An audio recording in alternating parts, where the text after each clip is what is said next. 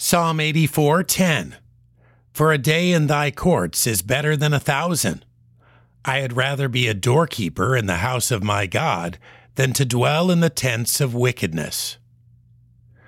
One of the more common tactics of the enemy is an attempt to convince us that doing evil will be better for us than doing good.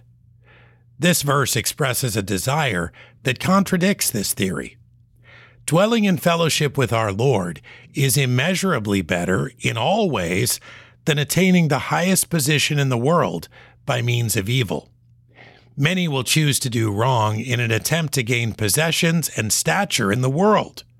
They mistakenly believe that keeping a lower position, by worldly standards, of course, while at the same time remaining faithful to their Lord, will result in dissatisfaction Anyone with this mindset fails to see the value of pleasing Almighty God by glorifying Him in the world.